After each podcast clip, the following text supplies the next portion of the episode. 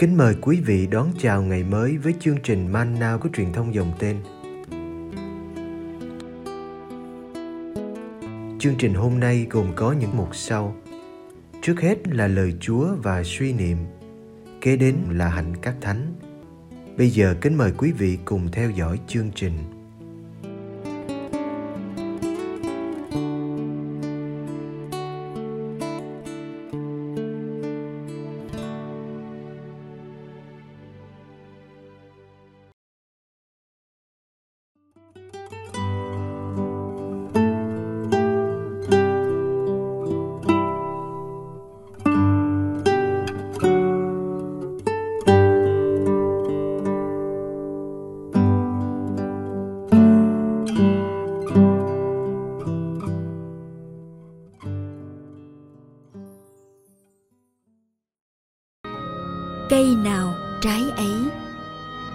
Chương 7 từ câu 15 đến câu 20. Anh em hãy coi chừng các ngôn sứ giả. Họ đội lốt chiên mà đến với anh em, nhưng bên trong họ là sói dữ tham mồi. Cứ xem họ sinh hoa quả nào thì biết họ là ai. Ở bụi gai làm gì có nho mà hái. Trên cây găng làm gì có vả mà bẻ. Nên hễ cây tốt thì sinh quả tốt, cây xấu thì sinh quả xấu. Cây tốt không thể sinh quả xấu, cũng như cây xấu không thể sinh quả tốt. Cây nào không sinh quả tốt thì bị chặt đi và quăng vào lửa. Vậy cứ xem họ sinh hoa quả nào thì biết họ là ai.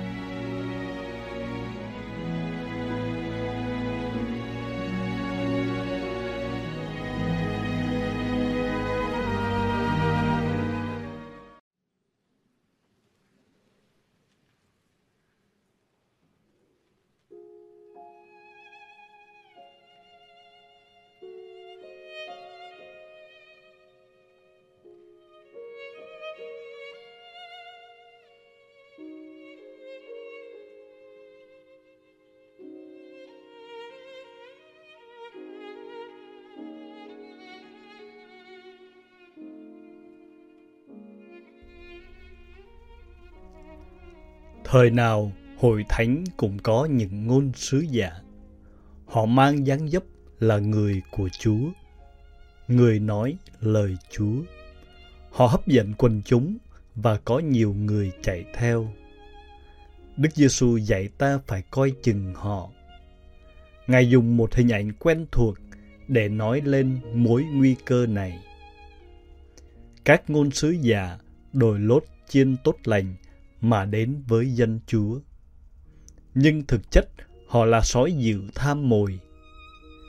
Cái khó là nhận ra bộ mặt thật của họ để không bị đánh lừa. Không nhận ra họ là sói, chúng ta có thể dễ làm mồi cho họ.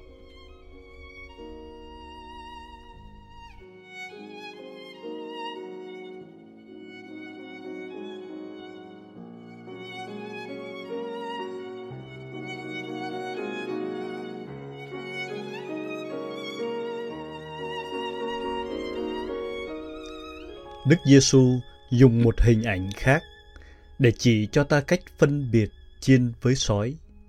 Hình ảnh quả và cây. Cây nào sinh quả ấy, đó là một nguyên tắc bất biến. Có ai hái được nho ở bụi gai hay hái vả trên cây găng không? Hẳn là không rồi. Cây tốt ắt sinh quả tốt. Cây bị sâu ắt sinh quả chẳng ra gì. Hơn nữa, Đức Giêsu còn mạnh mẽ khẳng định cây tốt không thể sinh quả xấu và cây xấu không thể sinh quả tốt được. Chính vì thế, cứ nhìn quả thì biết cây. Cứ nhìn những công việc do một người làm, ta sẽ biết người ấy là ai. Những môn đề đích thực của Đức Giêsu hẳn sẽ sinh quả tốt đó là sống công chính như giáo huấn của bài giảng trên núi. Còn những ngôn sứ giả bị lộ mặt nạ qua đời sống bất chính của họ.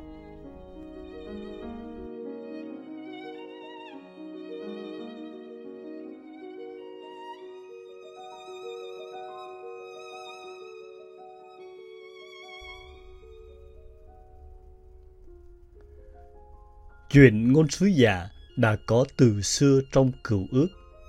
Ở Corinto, Thánh Phaolô đã phải vất vả đối đầu với những kẻ mà Ngài gọi là tông đồ giả, đồi lốt tông đồ của Đức Kitô. Ngài còn thêm, lạ gì đâu, vì chính Satan cũng đổi lốt thiên thần ánh sáng. Như thế, các tín hữu phải cảnh giác để phân biệt chân và giả. Đặc biệt trong thời hội thánh gặp khủng hoảng khó khăn, họ phải tỉnh táo để khỏi bị vẻ bề ngoài hay lý luận mê hoặc. Điều cần lưu tâm là đời sống công chính của vị ngôn sứ.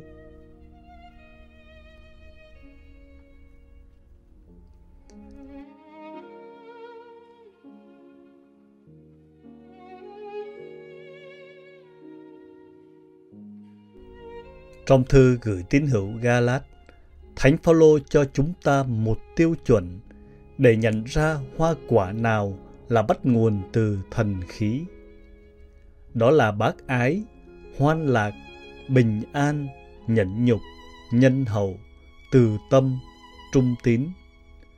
Những điều ngược lại, Ngài gọi là những hành động của xác thịt, như hận thù, bất hòa, nóng giận, tranh chấp, chia rẽ, bè phái.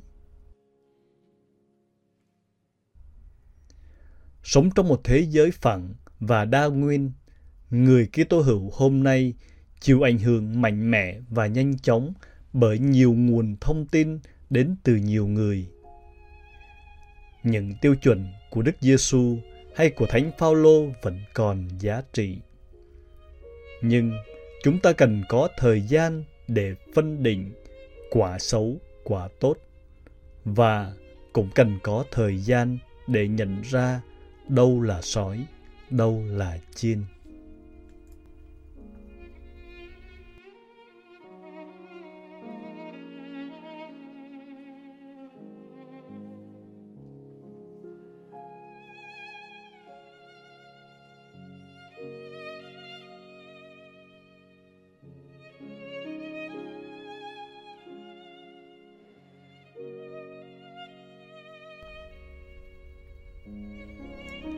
Như Thánh Phaolô trên đường về Đa Mát, xin cho con trở nên mù lòa vì ánh sáng chói chang của Chúa, để nhờ biết mình mù lòa mà con được sáng mắt.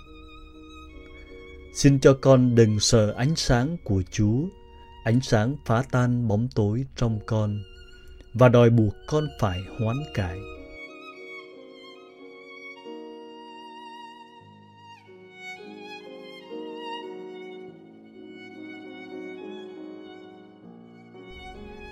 Xin cho con đừng cố chấp ở lại trong bóng tối chỉ vì chút từ ái còn con.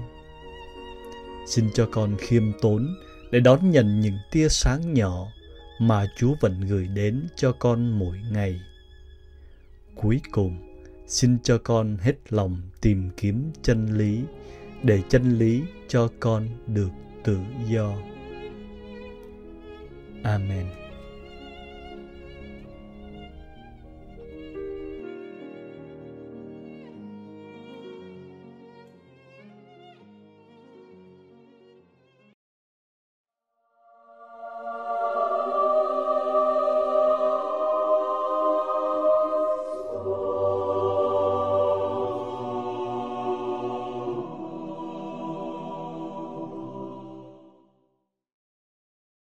Ngày 28 tháng 6, tháng Irenaeus Lyons, sinh năm 130, mất năm 202. Các văn bản của thánh Irenaeus giúp ngài có một địa vị cao trọng trong các giáo phụ của giáo hội vì các tư tưởng ấy không những giúp hình thành nền tảng thần học Kitô giáo mà còn phô bày và bài bác các sai lầm của phe Gnostic gìn giữ được đức tin công giáo khỏi những nguy hiểm của lạc thuyết. Có lẽ, Ngài sinh vào khoảng năm 130 trong một vùng ven biển của Tiểu Á, là nơi có đông người Kitô giáo và ký ức về các tông đồ vẫn còn được trân quý. Ngài chịu ảnh hưởng rất nhiều của Thánh Polycarp, là người đã từng được gặp các tông đồ hoặc các môn đệ trực tiếp của các ngài. Khi các linh mục và nhà thừa sai người Á Châu đem tin mừng đến cho người Go và thiết lập một giáo hội địa phương ở Lyon, Thánh Irenaeus đã phục vụ ở giáo phận này dưới quyền vị giám mục đầu tiên là Thánh Pothinus. Vào năm 177, Irenaeus được sai đến Roma. Vì thế, Ngài không được phúc tử đạo như Đức Pothinus trong thời kỳ bách hại ở Lyons. Khi trở về, Ngài kế vị Đức Giám mục trông coi giáo phận. Vào lúc ấy, tuy sự bách hại không còn như lạc thuyết Gnostic tràn lan khắp xứ Go, khi thấy các Kitô hữu bị ảnh hưởng nặng nề bởi lạc thuyết, Ngài biết việc phải làm là phô bày các lầm lạc của phe Gnostic. Ngài viết năm cuốn sách mà trong đó nêu ra các sai lầm nội tại của các lạc thuyết, đồng thời so sánh các lạc thuyết ấy với kinh thánh và giáo huấn của các tông đồ. Công trình này được viết bằng tiếng Hy Lạp và ngay sau đó được dịch sang tiếng Latin, được lưu hành rộng rãi và rất thành công trong việc đối phó với phe Gnostic. Từ đó trở đi, ở bất cứ cấp độ nào, lạc thuyết Gnostic không còn là một đe dọa đối với đức tin công giáo. Một nhóm Kitô hữu ở Tiểu Á, bị Đức Giáo Hoàng Victor III ra vạ tuyệt thông vì họ không chấp nhận ngày tháng cử hành lễ phục sinh của giáo hội Tây Phương. Thánh Irenaeus đã can thiệp với Đức Giáo Hoàng để rút lại hình phạt này.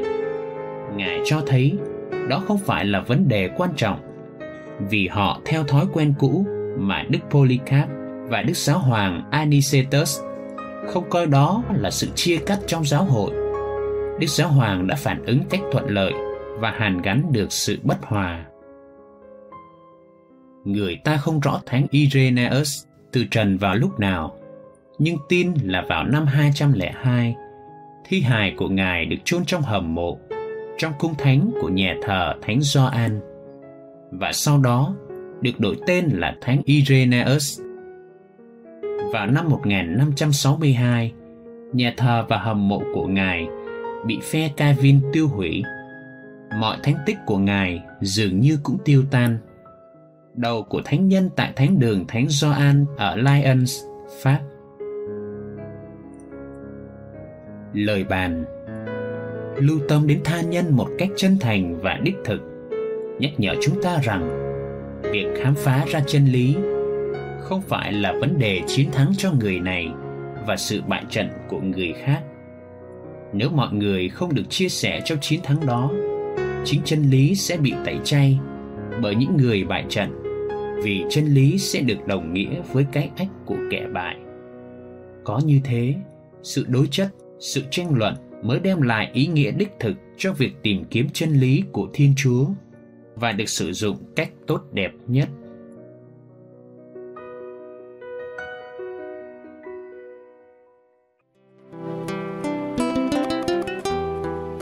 Cảm ơn quý vị đã theo dõi chương trình.